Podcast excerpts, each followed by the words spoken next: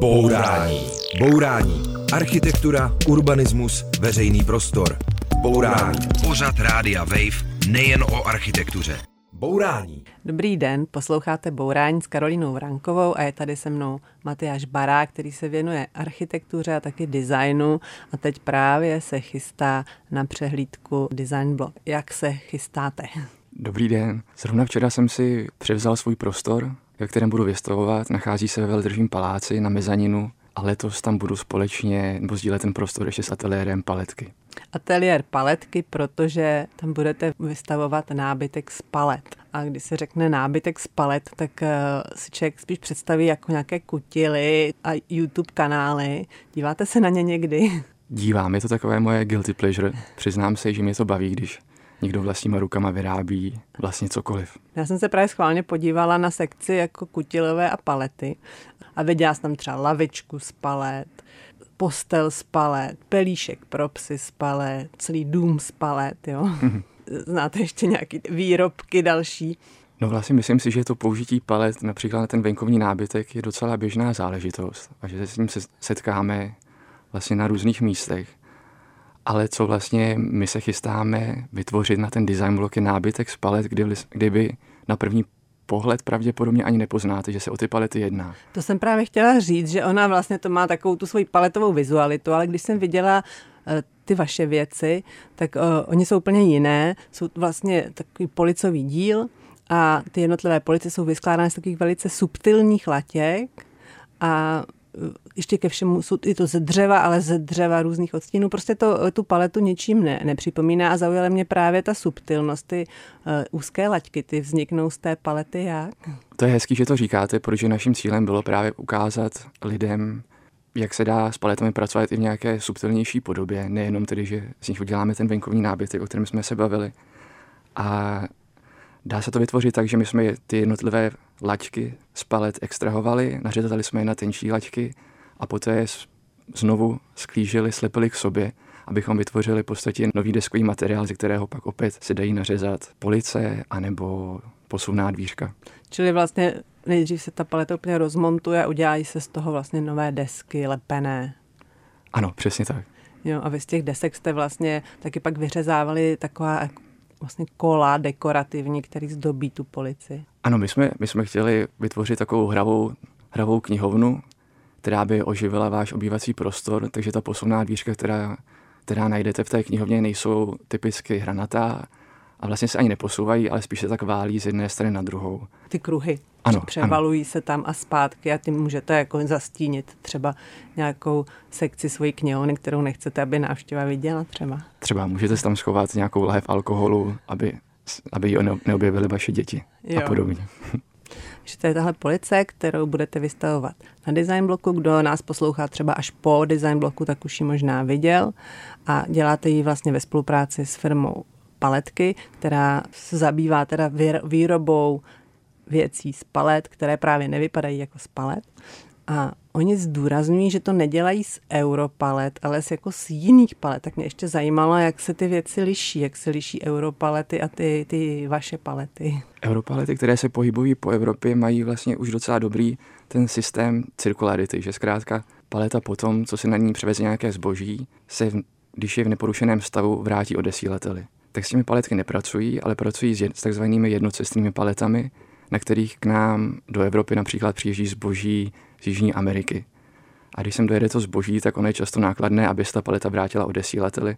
Takže taková paleta by normálně skončila například v drtičce. Dříve se spalovaly, dneska končí v drtičce a takzvaně se downcyklují, že se rozdrtí a vyrobí si z nich nějaké třeba jiná podoba dřevěné desky, dřevotříska a podobně. A, a ty právě paletky sbírají, z okolí, v okolí Praze mají nasmluvané nějaké firmy, od kterých oni tento materiál získávají a místo, aby ho downcyklovali, tak ho takzvaně upcyklují, že tedy vyrábí z něho produkt vyšší kvality. Mm-hmm.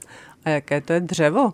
Já bych očekávala, že když se z toho dělá vlastně obalový materiál, že to nebude úplně prvotřídní. A to je právě od, od tom je ještě schované takové kouzlo, že tím, že třeba když vezmeme jako příklad tu Jižní Ameriku, tak tam se palety vyrábějí z pro nás exotických dřevin. Takže například se může stát, že k nám dorazí paleta, která je vyrobená z mahagonu nebo ze dřeviny abači a různých takových exotických dřevin, které vlastně u nás jsou považovány za vzácné. No, to dřevo, ze kterých ty palety jsou vyrobené, jsou často i jako pevnější než třeba ten materiál, ze kterých jsou vyrobeny europalety a také vlastně i barevně jsou často mnohem zajímavější. Můžete si představit odstíny do, do červené, tmavě hnědé, můžou být trochu zelenkavé a tak dále.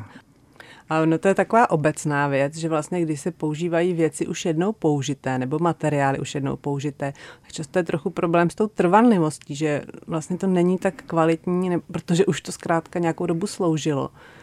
Jak tady to se řeší? To se samozřejmě stává, že někdy je ta paleta v nějakém stavu, že, že, že může být třeba napadená nějakým, nějakým hmyzem, ale i to vlastně může být pěkný, že vlastně vy z toho můžete ten hmyz dostat, můžete to zakonzervovat a pak zkrátka máte lačku, ve které vidíte, jak tam žili nějaký broučci a někomu se to může líbit, někomu ne. Ale myslím, že s tím dřevem se dá pracovat, i když mu něco je a že to, že mu něco je, nebo že třeba na první pohled není perfektní, může danému produktu i pomoct, dát mu jakousi unikátnost. Jo, ale teda knihovna bude držet a vydrží dlouho. Ano, ano. Můžete to slíbit? Já v to pevně doufám. U těch upcyklovaných věcí může být ještě jeden takový zádrhel, že to zahrnuje velké množství práce, takže vlastně ta věc pak je dražší než nová. Tak jak pracujete s tou cenou, kolik bude ta knihovna stát? To je vlastně dobrá otázka, proč tak to je, že takové věci vyžadují více času. A třeba my to teďka vlastně zkoušíme. Zkoušíme, děláme první prototyp. Já vím, že na té knihovně už pracujeme druhý týden ve výrobě, taky tomu něco předcházelo takže každým dnem ta cena té knihovny roste, ale zároveň, když se něco dělá poprvé, tak samozřejmě ten proces je delší, než kdybychom to pak opakovali a nějaké části toho procesu zjednodušili. No a máte už cenu vymyšlenou? Cenu v tuto chvíli nemáme, nemáme. A záleží to teda na, na tom, jak se vlastně ukáže ta celá věc pracná. Ano, nejdražší je pravděpodobně čas v dílně. Mm-hmm. Bourání. Bourání. Předsudky o architektuře drtíme s Karolínou Vránkovou na rádiu Wave. Sloucháte Bourání a povídáme si s designérem Matyášem Barákem o jeho produktech. A jeden dokonce Matyáš přinesl. Můžete Matyáši zkusit uh, ho zvukově představit? Tak to je ohýbání lampičky My Light. Je to lampa, která vypadá jako trubka, protože je vyrobená z trubky od klimatizace a dá se teda různě ohýbat a vlastně je v ní vložená žárovka. Jak byste to popsal vy? Já bych to asi ani líp nepopsal. Ano, základ té lampičky je trubka, která se používá u klimatizace. Lampička se jmenuje My Light, tedy moje lampička, že si vlastně vytvarujete, můžete si z ní vytvarovat vaší lampičku, váš tvar, který se vám líbí. A není to teda jenom klimatizační trubka. Ve spodu jsem přidělal kroužek na 3D tiskárně, aby, aby rovně stála, protože jinak je to vlastně spirála. A objímka s žárovkou drží v kříži z PVC, který jsem nechal vylejzrovat. A je lampička. A je lampička. A já jsem koukala, že tady tu lampičku ještě zmiňuje ve svém tweetu režisér Jan Hřebejk. To se stalo jak? Ano, to, to byla zajímavá situace, že my se s Janem Hřebejkem s Honzou známe, je to rodinný kamarád a jemu se lampička moc líbila, když viděl na loňském design bloku, tak se jednu pořídil, vlastně můj táta mu jednu pak daroval. A on pak vlastně přidal tweet na Twitter tehdy, na X. A tam vlastně se spustila docela zajímavá debata. Nikomu se ta lampička líbila, pobavil se, tak jak to bylo původně myšleno, ale někoho podle mě trochu znepokojila, možná až urazila. A to bylo vlastně poprvé, kdy já jsem si uvědomil, jaký emoce já můžu zbuzovat pomocí vlastně v uvozovkách takové lampičky. Aha, tak ty komentáře jsem teda, přiznám se, nečetla, nebo jenom vlastně ty jako pěkné, tak co vám vytýkali? Hlavně bych řekl tu estetiku, že vlastně se divili, co to je za vlastně hrůzostrašnou věc, kterou by si nedali nikam ani na chatu. A tak, a co nás to vlastně jako mladý designéry učí. A nějak jste na to reagoval, nebo aspoň vnitřně jste nějak odpovídal? Já jsem na to popravdě nějak nereagoval. Nikomu jsem nic nepsal. Četl jsem si to a mě se to teda nějak nedotklo. Mě vlastně to spíš bavilo vlastně, jak, jak ta lampička může zbuzovat emoce. Hmm. Já mám pocit, že každý produkt si musí najít, nebo si najde svého zákazníka. A já když vlastně vidím, že tam jsou i mezi těmi komentáři jsou lidi, kteřím se ta lampička líbí, přijde mi hravá, tak to je pro mě důležitý vědět, že tam jsou i tito lidi, kterým se líbí. A ty, kterým se nelíbí, jak si nemusí kupovat. Přesně tak a já to beru. Já to beru. Tahle estetika jako povyšování nějakých obyčejných materiálů je vám docela blízká. Ještě máte takovou vázu, která je zase z nějakých skleněných trubek. Ty jsou k čemu určené původně? Ano, to je trojnohá váza Freeway. Ta je vyrobená z technického skla z trubek, taky z ready-made trubic, které se používají například v chemickém průmyslu, nebo se z nich třeba tvarují krytky na petrolejové lampy. A než abych vlastně foukal novou vázu za pomocí jako vysokoteplotních pecí a podobně, tak jsem si vzal tyto trubice, které už jsou hotové, jenom jsme je nařezali, ohnuli nad káhnem a k sobě jsme tři nohy té váze slepili pomocí skleněné ověsy, taky by se dalo říct ready-made, který se používá, je takový trojhránek, který se používá na lustry. Že to byla váza, lampa, máte i další takové menší produkty, které navrhujete, necháváte vyrobit ještě prodáváte na svém e-shopu, takže jste jako designer, výrobce i prodejce. Jak vám to funguje, tady ten model? Tohle je pro mě spíš takový, to je zábava, je to něco, čemu se věnuji ve volném čase. Není to asi něco, čím bych se chtěl živit, prodejem produktů, spíš to byl takový můj sen mít nějakou vlastní kolekci, kterou jsem si teďka pojmenoval Mata by Mata. A jednak je to teda kolekce, je to kolekce interiérových doplňků, které jednak jsou o nějakém readymadeu, ale zároveň jsou podle mě i o hledání nějakého krásna v každodenních předmětech, takže tam najdete například tuhle lampičku z, z klimatizačního potrubí, jsou tam vázy z plynovodního, z plynovodního potrubí a podobně. A když se ještě vrátím k tomu obchodnímu modelu, jo, tak e, jako funguje to takhle, když člověk dělá tyhle ty všechny tři práce zároveň? Tak nějak to funguje. Já teda nemám žádný business plán, tolik ty produkty nikam netlačím, ale stává se mi, že sem tam někdo napíše, že by měl nějaký produkt zájem a v současné chvíli to je, tak, to je vlastně to, co je v mých silách. Sem tam někomu něco prodat. Takovéhle věci jako lampy, svícny, nádobí, vlastně takové drobné věci pro domácnost nějakým způsobem vy, vymýšlí, ale i produkuje hodně českých designérů. Hmm. Tak proč to tak je? Proč se všichni vlastně koncentrují zrovna na tohle? Já nevím, jestli to tak mají ostatní, ale mě třeba na tom baví ta vidina, že ten váš produkt se dostane zkrátka do domácnosti nějaké, nebo že se dostane úplně do jiného kontextu, než ve kterém třeba vznikla, nebo že se právě objeví doma, třeba u nové rodiny a tam vlastně hm, se stane součástí toho života. To třeba baví mě, tahle představa. A máte pravdu, že to dělá hodně lidí, možná by měli nějakou jinou motivaci. Asi se to dá dělat taky za vidinou zisku samozřejmě. Někomu se to daří líp, někomu míň. Nebo je to tím, že to je jako jednoduchý na výrobu a na tu produkci, že to člověk vlastně může právě vymyslet a vyrábět sám? To taky. To vlastně, když to samozřejmě srovnáme například, například s architekturou, tak vlastně vyrobit takový produkt zvládnete v podstatě sama nebo a za taky za mnohem kratší čas a nepotřebujete k tomu žádná další povolení. Nemusíte tak dlouho čekat, než něco vznikne. A to vlastně taky něco, co mě na tom baví. Hm. Už jsme zmiňovali přehlídku Design Blog a na ní se každý rok objeví prostě strašně moc tady těchto těch předmětů téhle jedné kategorie, vlastně krásné, drobné předměty pro domácnost. Tak čím vy se chcete od těch ostatních odlišit? Já se přiznám, že mi v poslední době chybí trochu hravosti v designu a nějaké nadsázky, tak to je něco, s čím rád pracuju a co se dostávám, snažím dostávat do těch svých věcí. Zároveň se tam taky snažím dostat nějakou interakci s tím uživatelem, aby krátka si ode mě nekoupil jenom předmět, na který se pak bude v knihovně koukat, ale aby ho třeba mohl změnit, stejně jako třeba například tuhle lampičku, nebo skleněné vázy Freeway jsou taky modulární, když si jich koupíte víc, můžete si je pospojovat pomocí dřevěných kuliček a vytvořit si z nich složitější struktury. Takže i tady ta interakce mě baví. A pak, co si myslím, že se mi daří díky tomu, že pracuji s readymadem nebo s věcmi, které už tady, s materiálem, který už tady máme, jsem schopný i snížit tu finální cenu. To byla vlastně moje další otázka, protože hodně tady z těch věcí vlastně drahých. Je to cena za v podstatě umělecký výtvor a vy tu cenu jako máte takovou spíš na úrovni nějakých věcí, má sériově vyrábění. Tak jak přemýšlíte o ceně? Já se to popravdě učím. Je to něco, co nás na škole naučili a učím se to teď v reálném životě po studiích.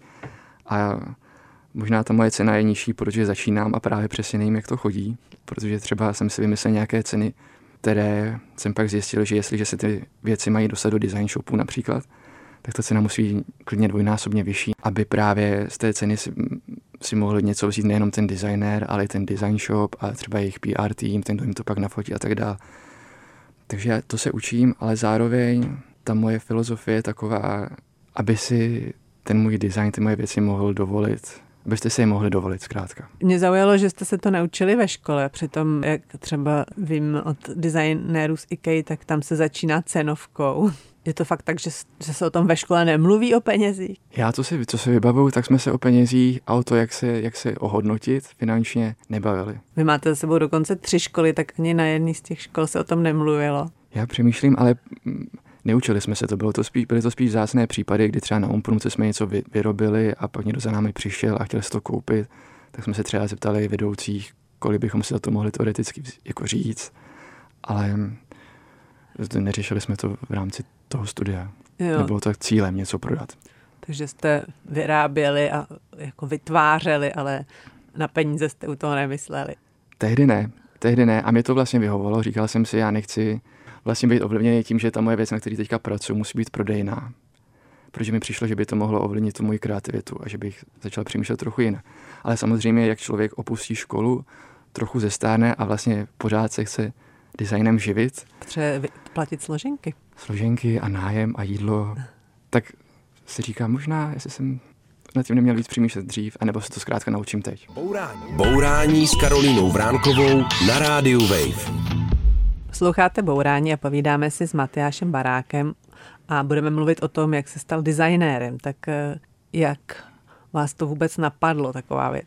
Já jsem měl asi v sobě vždycky takový nutkání tvořit a vyrábět něco rukama. Když jsem byl malý, tak jsem chodil na keramiku, na výtvarku, dokonce jsem chodil na kurz aranžování květin, což byla teda neskutečná zkušenost, na kterou často vzpomínám. Jako jsem, dítě? Jako dítě. Chodil jsem tam já a řekl bych 15 postarších dam.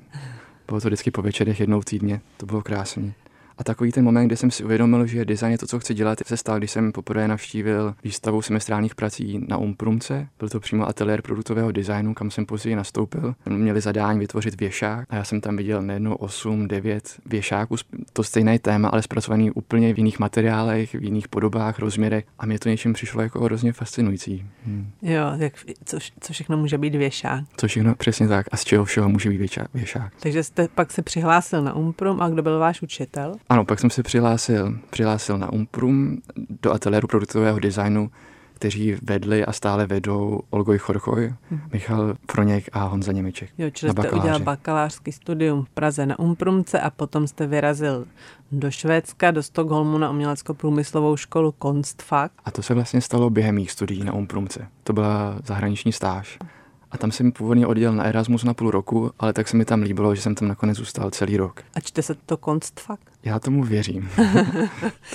takže, takže jste tam odjel do toho Stockholmu a jaký jste tam měl první dojmy? Pamatujete si to ještě? To si pamatuju velmi dobře, to bylo zkrátka wow, protože já jsem se nejenom objevil v té škole, která sídlí v prostorách továrny Sony, Sony Ericsson, která když opustila, teď se z toho stala škola. A pro mě, já jsem tam přijel z té staré budovy Umprum na Palachově náměstí, kde ten prostor je trochu stísněný a zkrátka jsme tam využívali každý metr čtvereční, tak najednou jsem se objevil zde v té továrně, kde byly obrovské světlé open space, otevřené prostory. Za sklem jsem viděl různé dílny, studenty, jak tam tak jako plují prostorem a to bylo úžasné. A vy jste říkal, že i vlastně ta metoda designerská tam byla trochu jiná. Mě zaujalo, že jste se vlastně hodně soustředili na to zjistit, jaký problém vlastně řešíte. Četla jsem takový rozhovor, který jste dával vlastně na web Umprum. Tam říkáte, zejména ve Švédsku nás vedoucí posílali přímo mezi lidi, pro které jsme měli věci navrhnout. Například jsme dělali workshopy na náměstí s místními obyvateli. Tak to probíhalo jak? To byla taky zajímavá zkušenost, protože z Umprumky jsem byl trochu zvyklý, že jsme zůstávali mezi těmi čtyřmi stěnami ateliéru a tam jsme jako společně přemýšleli, jak bychom mohli jako lidem pomoci v uvozovkách. Zatímco v tom Švédsku jsme byli takhle, jak se to četla, vyslání mezi lidi a dokonce třeba u tady toho workshopu celé to naše studio se přesunulo na to náměstí, které bylo na předměstí Stockholmu. Tam se pronajal prostor, do kterého my jsme si každý přinesli svoji židli, nějaký stůl, abychom tam mohli pracovat. A zkrátka jsme několik, myslím, že to byly snad tři týdny, jsme strávili prací na tom náměstí s danými oby, s místními obyvateli, ale bychom to měli blízko, abychom mohli sledovat to dění a zkoušet si třeba nějaké různé věci a nějak snažit se to dané místo zaktivovat. Mm-hmm. Čili to byl váš úkol zaktivovat to náměstí? Ano, ano, řekl bych, že ano a vlastně trochu zlepšit ten komunitní život daného náměstí. A ať už třeba hrou, nebo nějakým veřejným nábytkem, nebo ten, ten výsledek byl na nás. Jo. A vy jste vlastně tehdy vytvořil lavičku a co ty ostatní kolegové? Ano, já jsem vytvořil takovou participativní lavičku nakloněnou, kterou jste si mohla umístit do svahu a vyrovnat si tím a pak se na ní posadit. A, a proč byla participativní? No zkrátka, že vyžadovala tu vaši účast v tom, aby mohla fungovat správně, tak byste si ji musel někam přemýšlet, najít si místo, nějaký svah, kde bude stát. A tam byly svahy.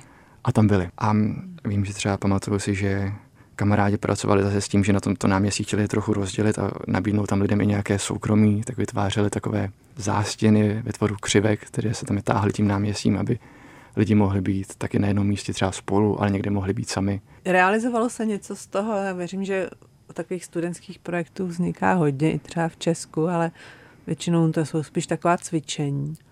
Já jsem tam od té doby nebyl a trochu se bojím, že to náměstí zůstalo tak, jak bylo, ale tam vlastně bylo důležité, že my po tu dobu, co my jsme na tom náměstí pracovali, tak za námi chodili lidi a ptali si nás, co tam děláme, byli zvědaví, co se tam děje a vlastně měli i zájem být součástí to a začali už tam s námi na tom místě, začali o tom náměstí přemýšlet trochu jinak.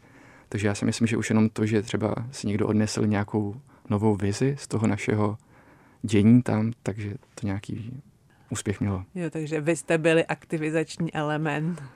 Ano, ale jak dlouho zůstali lidé aktivovaní, to těžko říct. A vy jste tam pracovali jako tak nějak v partě, což asi není obvyklý pro designéra. Bavilo vás to? Pro mě to byla nová zkušenost a bavilo mě to moc, musím říct. A uvědomil jsem si, že ten proces navrhování má několik fází, který začíná nějakou rešerší, komunikací s lidmi, hledání problémů a že přemýšlení nad tím výsledkem přichází až někde v té konečné fázi a že na začátku není důležité vědět, co přijde nakonec. Takže především v té počáteční fázi navrhování je podle mě skvělé pracovat v týmu, protože se sbíráte víc informací a navíc podle mě si užijete i víc zábavy. Mm-hmm. Čiže jinak je to trošku taková osamělá činnost, ne? Navrhovat produkty. Může se zdát, ale právě jsem pochopil, že záleží na tom, jak se k tomu postavíte. Hm. No a vy jste se potom dostal na Royal College of Art v Londýně, což je teda vyhlášená škola, která sama o sobě prohlašuje, že je nejvlivnější postgraduální vzdělávací institucí v oboru designu a architektury. No to zní trochu nafoukaně. Je to i vaše zkušenost? zní to nafoukaně a přiznám si, že já jsem to taky četl, věděl jsem o tom, na, na kterou školu se hlásím a já jsem byl vlastně zvědavý, jak taková škola asi funguje, když tohle o sobě říká. Takže já jsem se tam vypravil z Prahy vlastně zjistit pravdu. A pravda je? Pravda je, že já jsem byl nadšený. Moje zkušenost s Londýnem byla skvělá. No je to škola, kde by asi chtělo studovat hodně lidí, tak jak se tam dá dostat a jak se to dá zaplatit? To přijímací řízení probíhalo podobně asi jako na všech školách. Zkrátka motivační dopis, portfolio, pak přizvání k osobnímu pohovoru, kde jsme si znovu povídali o nějaké motivaci, zájmech, znovu jsme si prošli ty moje práce a podle mě byla hodně důležitá nějaká odhodlanost, zvědavost, nadšení. Takže na základě toho jsem byl přijat podle mě ke studiu. A jak se to dá zaplatit? Těžce, popravdě. Protože ano, stojí to hodně peněz a já tehdy, když jsem na tu školu odjížděl, tak ze svých úspor jsem mi našetřeno asi 50 tisíc, což byla částka, která mi zmizela asi během prvního týdne. Byli jsme domluveni s rodičima, že to zkusíme zaplatit sami, nebo že mi rodiče s tím pomůžou. Ale i tyhle finance vlastně nejsou bezedné, takže já už na konci toho prvního roku jsem si žádal o studentskou půjčku britskou, kterou jsem získal, která mi pomohla ten Londýn dostudovat. A můžu se zeptat, kolik třeba vyjde, to jsou dva roky, že jo? Jsou to dva roky. A mhm. kolik stojí dva roky na takovéhle škole? Tehdy, ještě před Brexitem, vycházel jeden, jeden rok na 270 tisíc školní takže by to bylo krát dva. Ale ta situace se vlastně změnila po Brexitu, protože už tehdy my jako studenti z Evropské unie jsme platili snad trojnásobně míň, než třeba někdo, kdo přišel studovat na Royal College z Ameriky nebo z Ázie. A teď se bojím, že po Brexitu všichni platí stejně mm-hmm. tu vyšší část. Čili to je ještě víc než těch 270 tisíc. Ano. Mm-hmm. Když jste si vzal tu půjčku, to znamená, že si musíte pořád splácet teda. A ta je naštěstí nastavená tak, že vy ji začnete splácet v momentě, kdy si začnete dostatečně vydělávat. Mm-hmm. A ta hranice té mzdy, ze které by se měl odvádět určitá procenta, je nastavená na britskou mzdu. Takže já vlastně v tomhle momentě, kdy jsem v Praze, tak já na tady tu hranici nedosahuju, takže ještě nic nesplácím. Jo, to je možná taková hranice, na kterou mnozí z nás nikdy nedosáhnou. No. Nebo kolik to je peněz? Já bych, to bych teďka asi vařil z vody. Já jsem se na to nedíval, ale myslím, že tehdy, když jsem se na to koukal, tak to bylo někdy asi nad 60 tisícima českých korun. Mm, jo, jo, takže máte čas ještě se etablovat, proslabit, zbohatnout a pak splácet. A pak, a pak se vlastně stejně splácí malá procenta, takže by vás to nemělo mm-hmm. zničit, doufám. Jo, je to teda výběrová škola, kam prostě každý chce z celého světa. Poznalo se to na těch lidech? Dalo se třeba o nich říct už takhle, že mají talent a prostě tak na branku? Na to jsem byl taky zvědavý, vlastně jaký budou mít spolužáky. A právě podle mě i díky tomu, že za tu školu si platíte tyhle peníze, tak já jsem se tam setkal v kolektivu jako neuvěřitelně motivovaných lidí, kteří přišli jako od té školy získat vlastně to, co chtějí. Takže oni vlastně ani nečekali na to, co je kdo naučí, ale prostě chtěli chodit do dílen, chtěli prostě všechno znát. Pak jsme si vytvořili i skupinu lidí, kde jsme se snažili získat nějaké jako další přednášky, že jsme chtěli zvát lidi z těch menších studií po Londýně k nám do školy. A to bylo pro mě skvělé. A zároveň si myslím, že i díky tomu tam mezi náma nevznikla taková soutěživost, kterou já jsem třeba na, například na Omprumce trochu cítil. Takže je to uh, zkušenost, kterou můžete doporučit, i když to je třeba takhle drahé? Já bych to doporučil. Já bych jednak za A bych doporučil jakoukoliv zahraniční školu si vyzkoušet, protože ta možnost mít srovnání je podle mě hrozně cená. A i když byste odjeli někam, kde se vám to nebude líbit, tak prostě najednou máte váhy a můžete hodnotit, to je super. A jestli Londýn, já bych ho taky doporučil, já byl za sebe spokojený, ale zároveň, zároveň byly tam momenty, které byly i těžké. Prostě zkrátka Londýn je velký město, je tam spousta lidí, tak třeba i mě trvalo minimálně půl roku, než jsem si jako na to zvyknul, na ten, na ten ruch. Chodil jsem na meditace a abych teda neříkal jenom to jednoduché, nebo to, co může znít jako sluníčkovi. Mm-hmm. No a takhle, když se na to díváte zpátky, jak stálo to za to? Stálo. Já z toho těžím do, dneš, do dneška a to je vlastně, to jsou tři roky po tom, co jsem tu školu absolvoval. Bourání. Bourání s Karolínou Vránkovou na rádiu Wave. Posloucháte Bourání, což je pořad o architektuře a konečně přijde řada na architekturu. Povídáme si s Matyášem Barákem, zatím jsme mluvili o tom, jak vlastně vystudoval design, ale vy jste se pak vrátil do Prahy a nastoupil jste v kanceláři Petr Hájek Architekti, v architektonické kanceláři. To se stalo jak? Já jsem měl vlastně takovou touhu zakončit tu moji cestu od produktového designu přes interiérový design až k té architektuře, abych si vyzkoušel práci s těmi různými měřítky a získal jsem takový, takový balíček, který budu moct uplatnit v budoucnu. A k Petrovi Hajkovi jsem se dostal, dostal takže jsem zkrátka jako designer, designer hledal pozici designéra v architektonickém studiu, což ale vlastně v Čechách nebylo tak snadné, protože když jsem se přihlásil do architektonického studia u nás, tak mi často přišla odpověď, děkujeme za váš zájem, máte třeba zajímavé práce, ale my nemáme pozici designéra u nás. A Petr byl vlastně jediný, který se mě zeptal, Matyáši, jestli tě architektura baví, jestli umíš ve 3D programu, tak mi je to vlastně jedno, z čeho máš ten diplom. Takže tam vás vzali a pracoval jste mimo jiné na soutěžním návrhu na Vltavskou filharmonii. Co dělá na designer produktů nebo interiérů na vlastně studii obrovské monumentální budovy, jako je Filharmonie. Překvapivě by se dalo říct, že dělá všechno, protože my jsme ten návrh zpracovali v docela malém týmu, tedy jsme byli čtyři plus Petr Hájek, pak se kolem nás ještě točili nějací další externisti. A my, jak jsme byli malý tým, tak my jsme potřebovali vlastně jako být schopný, aby každý vlastně pracoval na něčem, ale abychom si byli schopni pomáhat a vlastně jsme si jako společně prošli celým tím procesem od opět vlastně sbírání nápadů, tvarování prvních hmot těch budov, přes eh, dělení funkce pro každou tu danou budovu, až ke kreslení půdorysů. To je zrovna teda místo, kde já jsem se tolik nezúčastnil, kdy vlastně, když se začali dělat půdorysy, tak já jsem třeba začal připravovat data pro tvorbu fyzického modelu. Tak to pak byl můj, můj hlavní úkol, vytvořit ten model. Ale jakoby interiéry, třeba to se ještě neřešilo, nebo taky? My jsme potřebovali odezdat nějaké náhledy interiérů a to pro mě bylo taky zajímavé, že v té architektuře, nebo aspoň v tomhle konkrétním případě, my jsme se k těm interiérům dostali až úplně na konci. Zatímco to třeba, co jsme se učili v Londýně, tak to byl obrácený postup, kdy začínáme třeba od interiéru nebo od nějakého pocitu, který chceme jako v lidech probudit a pak jsme začali stavět ten prostor. Takže dostali jsme se k ním, ale až v té konečné fázi a hodně zběžně. A byl jste na vyhlášení výsledku? Jaký to bylo? Já jsem se bohužel nezúčastnil. Já jsem tehdy byl v Londýně, kde jsme měli odloženou závěrečnou výstavu Royal College of Art.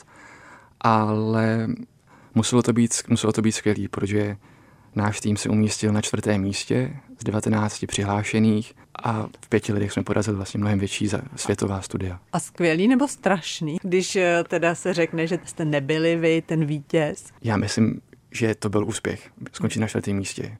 Samozřejmě vyhrát, to by bylo úžasný, ale s tím jsme asi nepočítali a myslím si, že jsme nepočítali tolik ani s tím čtvrtým místem. A co si myslíte o tom vítězném návrhu?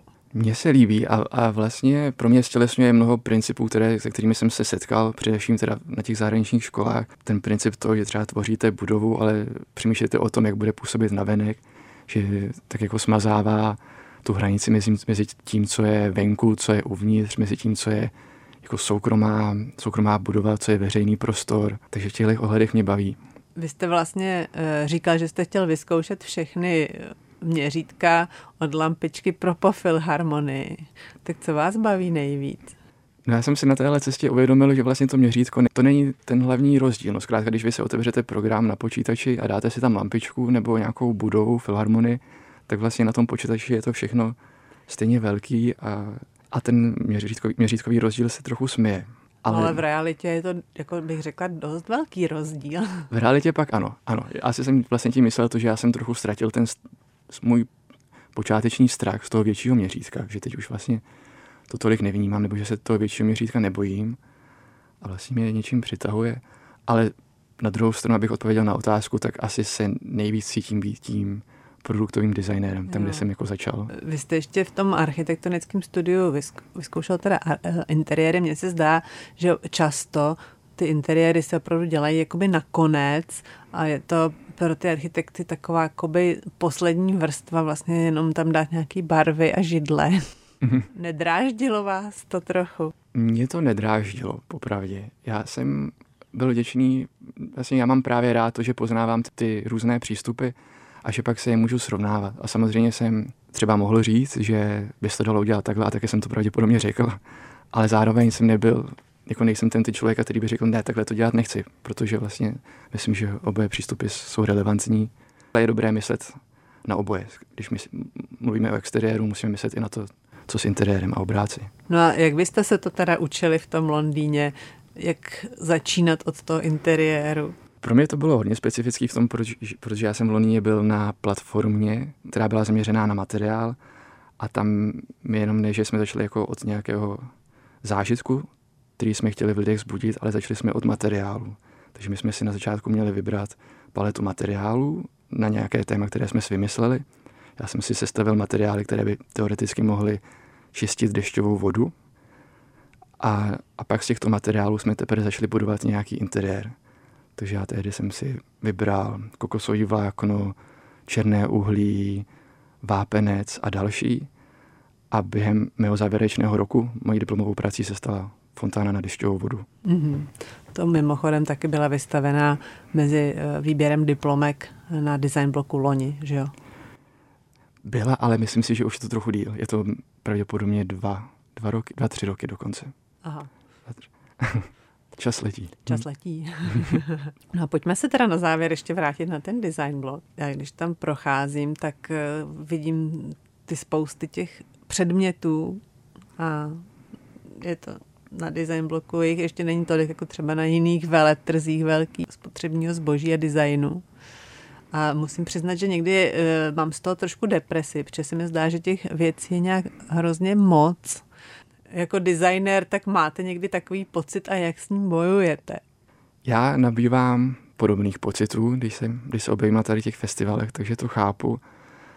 Věcí je hodně a, a vlastně my s kamarádama často žartujeme, že, že nejudržitelnější design je žádný design, ale zároveň chceme jako designéři tvořit, tak já bych spíš se asi rád zamyslel, alespoň v té mé tvorbě, nad tím, z čeho vyrábím, a jak dlouho taková věc může fungovat.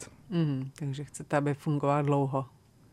Ano, anebo aby třeba, až dofunguje, se mohla třeba vrátit někam na začátek. Například mm. tato lampa MyLight z klimatizačního potrubí, když vás jednou přestane bavit, tak vy si jenom sundáte ten 3D tištěný kroužek ve spodu a stále můžete použít tu trubku. A máte ke, trubku. máte trubku ke klimatizaci. Obecně jako produktový designer, tak máte rád věci? Já mám rád věci, jenom mě teda trochu mě děsí, když těch věcí je moc. Já myslím, že do každého interiéru patří hezká lampa, hezká váza, to je to, co dělá náš domov domovem, ale nemyslím si, že jich tam musí být 10, 20. Mm-hmm. A co nějaké věci, které fakt nemáte rád? První, co mě napadá, tak to jsou jednorázové obaly. Třeba balená voda. Jo, takže si nekupujete vodu. Ne, že bych si ji nikdy nekoupil, ale je to něco, čemu se snažím vyhýbat. A třeba například, když teďka vidím, jak se montují ty nové, nové zastávky po Praze, tak mi přijde, že často na nich vidím nějaké detaily, které si říkám, to by šlo udělat líp. A to je pravda, tam ono na, do nich trošku prší, co třeba dráždí vás. Mě dráží třeba ty puntíky, jak jsou puntíkovaný ty skla. Ale to jsou takové deta- asi detaily. Já hlavně musím teda říct, že v prvé řadě mi bylo líto, že se nahradili ty původní, které navrhoval právě Norman Foster a které za mě byly lepší. Mm-hmm. Že to je taková nemoc designéra, že musíte u každé věci analyzovat její design.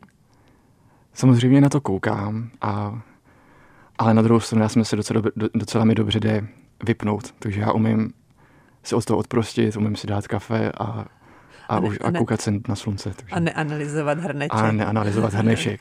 A vlastně jsem rád, že jsem rád. jo. Takže to byl Matyáš Barák, designer všeho od svícinku až po filharmonii. Děkuji, že jste přišel. Naschledanou. Taky moc děkuji. Naschledanou. A já se učím s posluchači, jestli nás posloucháte před přehlídkou Design Blog, tak vyražte, kromě Matyáše tam bude ještě 226 dalších vystavovatelů. No a jestli až po ní, tak už jste tam pravděpodobně stejně byli, takže se mějte dobře a poslouchejte bourání.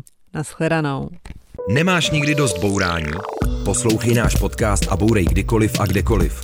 Přihlas se k odběru podcastu na wave.cz lomeno podcasty.